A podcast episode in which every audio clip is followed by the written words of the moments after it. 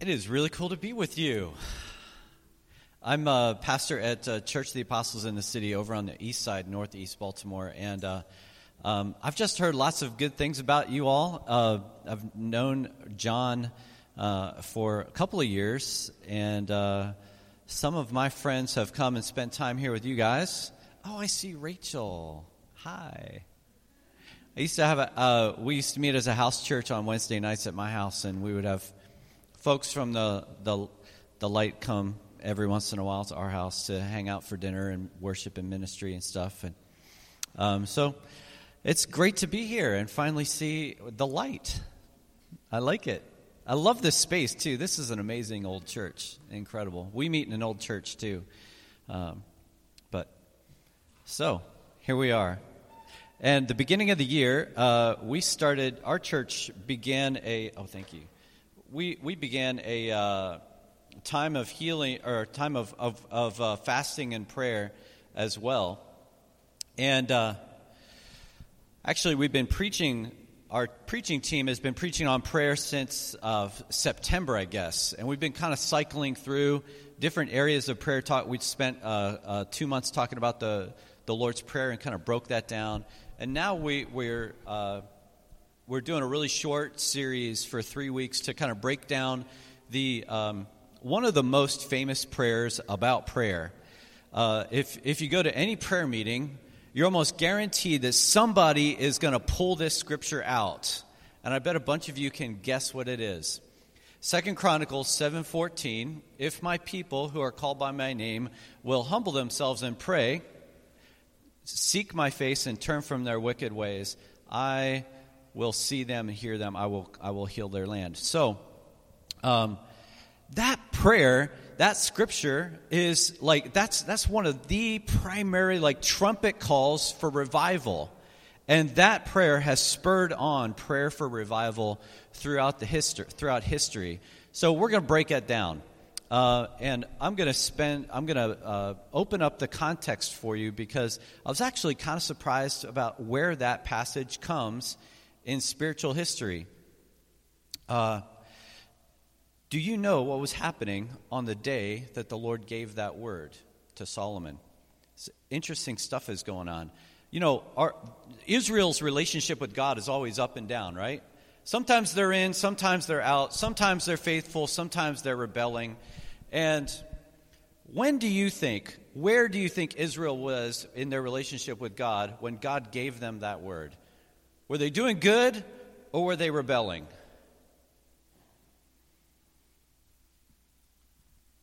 Oh, is this going to be that kind of crowd? Come on, guys. Seriously. All right. So, I was surprised by this. I should have known better. I actually I have a real education in the Bible. I should have known where this was, but I was just really surprised because this this passage comes at the high point of Israel's relationship with God. God gives Israel this word on the day, the very day that the temple is getting dedicated.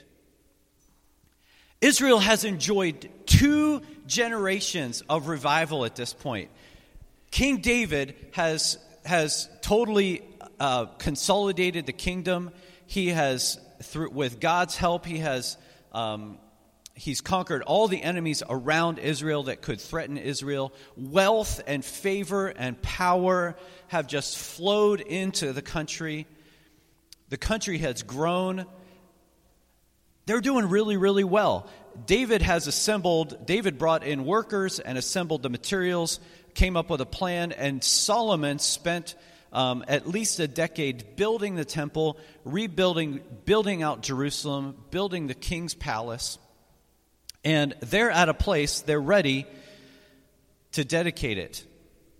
The temple is this really special place.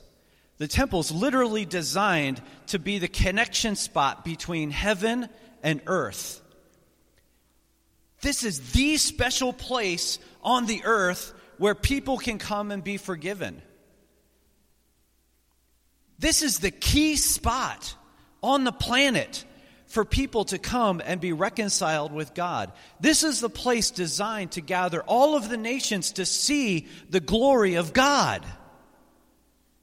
And they're ready to dedicate it, they're ready to kick it off. They've built, the the altar is assembled, the, the sacrifice is on the altar, and Solomon stands on the steps of the temple above the altar and he prays. And he spends a long chapter, chapter 6 of Second Chronicles, prior to this word. He spends a long chapter praying through the conditions of the covenant with God. We are your people. You are our God. When we sin, we will turn back to you. When we turn back to you, you'll forgive us. When we've wronged one of our brothers, we will make reconcile, we'll reconcile, we'll make recompense and make things right. When we have turned away from you, we could be carried away into another land and you'll bring us back. He, he totally lays out the whole, like this, it's like the cliff notes for Deuteronomy. It's pretty amazing how he just, he lays this whole thing out all of chapter 6. And this is just, a, let me just give you a sample of what this sounds like. Um, this is the end of chapter 6. If they sin against you, he's talking about Israel. Okay, keep in mind, the whole nation has spent a week preparing themselves for this celebration. They've consecrated themselves, they've fasted, they've cleansed themselves. They're ready for this incredible encounter with God. This is an unrepeatable encounter with God. You know, when they build a new stadium and it opens and the first crowd goes in, that never happens again. It only happens once. And these people know we are the first to see the temple opened. We are the first to see God come into this place. There they are listening to, to Solomon pray. This is what the end of what he prays for them. If they sin against you, for there's no one who does not sin, and you are angry with them, and give them to an enemy, so that they are carried away captive to a land far or near. If they repent with all their mind and with all their heart in the land of their captivity to which they have been carried captive, and pray towards their land, which you gave to their fathers, the city that you have chosen, and the house that you have built for your name, then hear from heaven, your dwelling place, their prayer and their pleas, and maintain their cause, and forgive your people who have sinned against you. Now, O oh my God, let your eyes be open and your ears attentive to the prayer of this place. Heaven opens up and fire falls on the altar. Nobody lights the match. Fire from heaven falls on the altar and consumes the sacrifice. And the glory of God fills the temple. So, with so much of his presence, his presence is so heavy that the priests and the Levites can't stand. They fall. They won't go in the temple because it's too thick. This is like when Moses would meet with God in the tabernacle in the wilderness and the cloud would come down and all the people would come out of their tents and say, Yep, there's Moses meeting with God. Nobody else could go in. This is like the cloud that rested on the mountain when the people were in the wilderness during the exile and God came down to meet with them. It's that cloud, that visible, tangible, present presence of God on the temple, in the temple.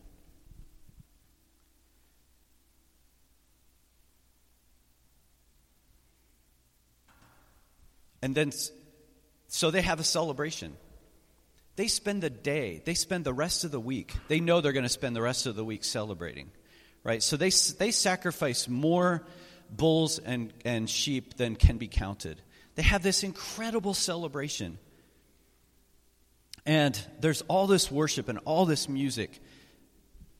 And then God answers Solomon at night when he's alone. And God says to Solomon,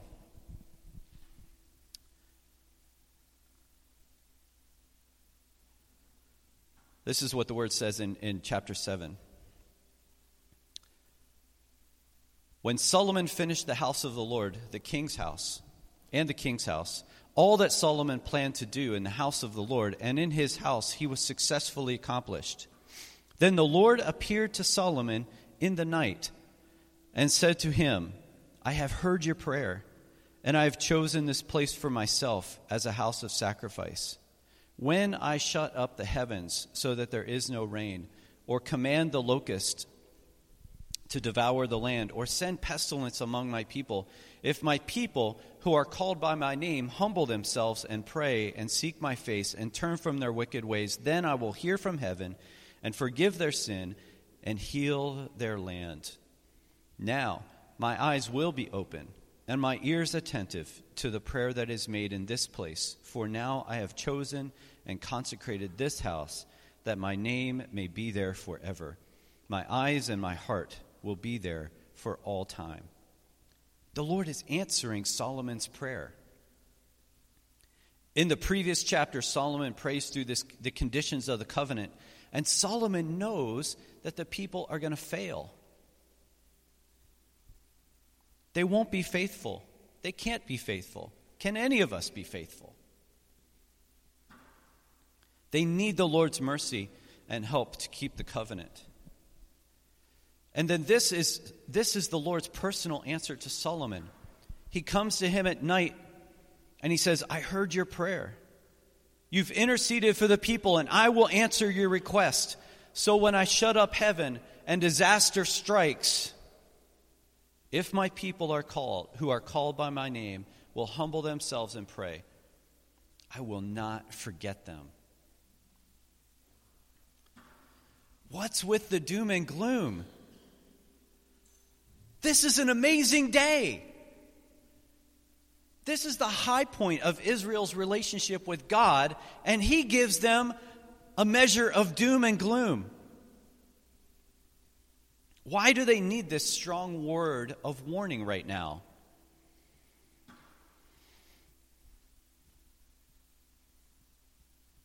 If you're not in trouble, you will be soon.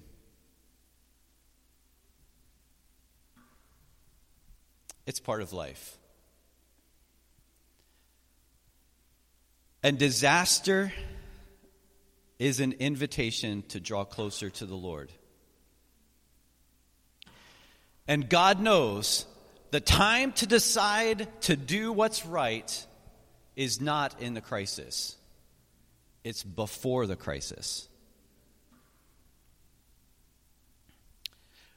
When things are the best, he knows that trouble might be just right around the corner. And we need to know how to get back home. When disaster strikes us, will we remember where to go? Most people won't. In fact, way too many people, and way too many of God's people, will actually blame God for the disaster when it comes. You know, when a friend betrays us, when a job is lost, when the car accident happens, when sickness comes, when calamity strikes, it's all too often our response is an accusation against God. Why did you do this to me? What did I do to deserve this?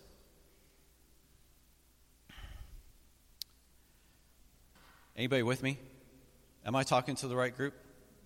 All right. As if we've been living so cleanly, right? As if we've been so completely faithful. As if we've done everything right. As if accidents don't happen at all. As if we sometimes don't make really bad decisions just all on our own, right?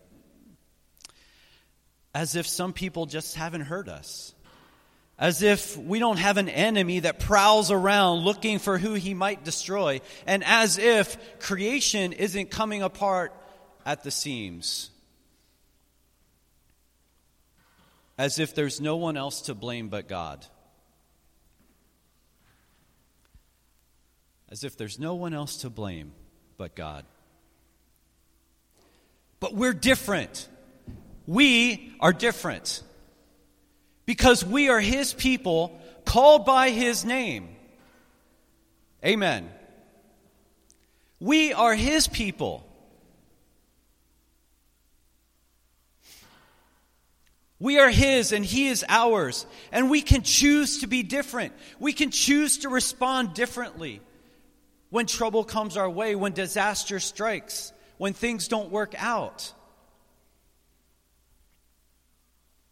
If my people who are called by my name, this is about identity. And I'm just telling you, we cannot have an identity crisis in the midst of a financial crisis. We can't have an identity crisis in the midst of a health crisis. We cannot have an identity crisis in the midst of a natural crisis.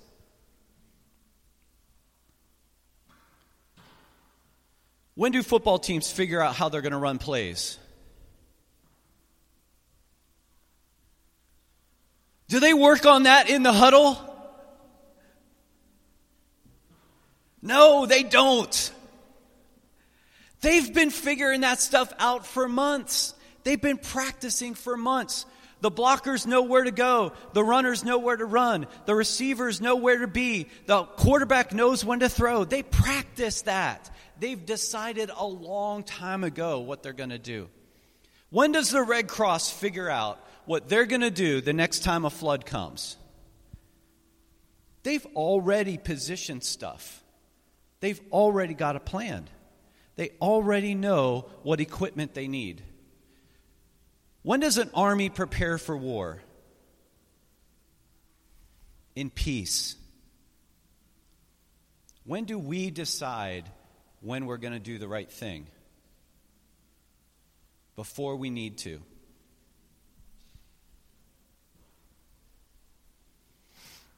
We need to know that we are His people and we are called by His name, and we will choose to humble ourselves in the midst of a crisis. And here's where humility is important because in the midst of a crisis, it really is our temptation to decide we can handle this. That we can find the solution. We can dig ourselves out of this, but we can't. We really can't. We really need Him.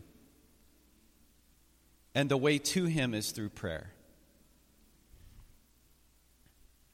Look at what God does as a response to this. See, this is an old covenant prayer. This is an Old Testament prayer.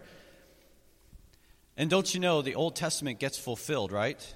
All the prayers in the new, in the old covenant come true in who? In what? When Jesus comes. Jesus is the answer to this prayer. Look how he does this. This is beautiful. Paul describes this in Philippians chapter 2. Have this mind among yourselves, which is yours in Christ Jesus, who, though he was in the form of God, did not count equality with God a thing to be grasped, but made himself nothing, taking the form of a servant, being born in the likeness of men, and being found in human form. He humbled himself by becoming obedient to the point of death, even death on a cross. Therefore, God has highly exalted him and bestowed on him the name that is above every name, so that in the name of Jesus every knee should bow in heaven and on earth and under the earth, and every tongue confess that Jesus is Lord to the glory of God the Father. When Jesus made himself nothing, he did not stop being God. Even though he is equal to God, even though all things that were created were created by him and for him, even though through him all things are held together, still, still, he decided he would hold nothing back. Nothing would hold him back from becoming human. Nothing would hold him back from sharing our mess. Nothing would hold him back from joining our suffering. Nothing would hold him back from experiencing every temptation and every trial and every trouble. Nothing would hold him back from being completely obedient, and nothing would hold him back from loving us. Nothing would hold him back from dying under the weight of evil. And nothing would hold him back from dragging evil and death into the grave with him. And nothing would hold him back from rising to new life.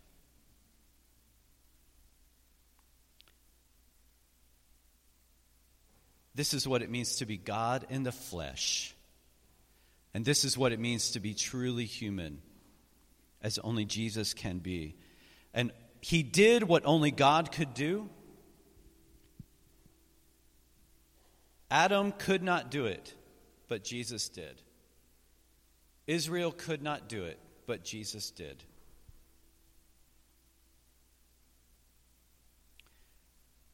He looked at the temple, this temple that was the center of the world, this temple that was the place of connection with God, and he said, If you tear that down, I'll rebuild it in three days. He was prophesying about AD 70 when the Romans would come and tear that temple down for the second time, never to be rebuilt again. Why was it never rebuilt again? Didn't need to be. Because Jesus is now the temple. Everything that the temple represented, Jesus now does. Jesus is the place where people come to experience God now. Jesus is the place where forgiveness comes. Jesus is the place where reconciliation happens. And you are the temple because he lives in you. And you live in him. And you share in his glory. The glory of God that was given to him has been given to you, and you carry it. And you are now reconcilers. You are now forgivers. You are now rescuers. You are now healers.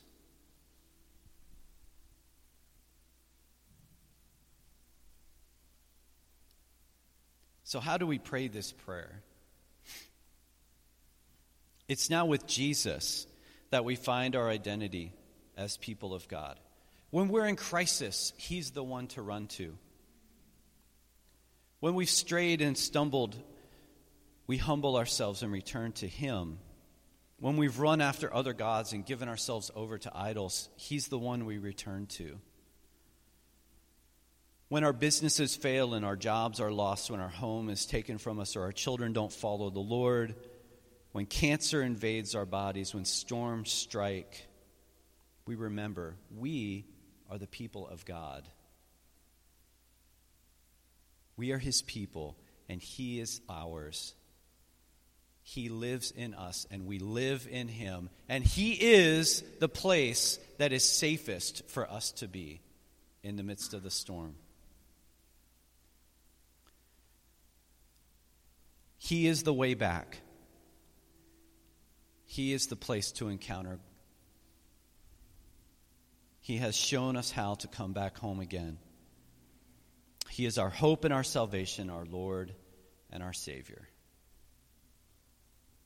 Amen. Father, we ask, we thank you that you give us the way home, even in the midst of crisis. That in the midst of the best day ever, you make provision for the worst day ever. That when, even when things are going well, you're ready for when things are not. Lord, we thank you for your grace and your mercy to keep on pursuing us, to keep coming after us, to keep rescuing us, keep reaching out for us. We thank you for your mercy. We thank you for sending your Son, for restoring us and healing us, reconciling us and bringing us into, pre- into your presence and into relationship with you. And Father, I pray right now for any who are in crisis right now, in Jesus' name, Lord, that you would come to the rescue for them right now in a real and tangible way. Lord, you are the one who can reach into every situation. So, right now, in Jesus' name, Father, come. Come and bring your rescue in the midst of crisis. Come and help as only you can help. Thank you, Jesus.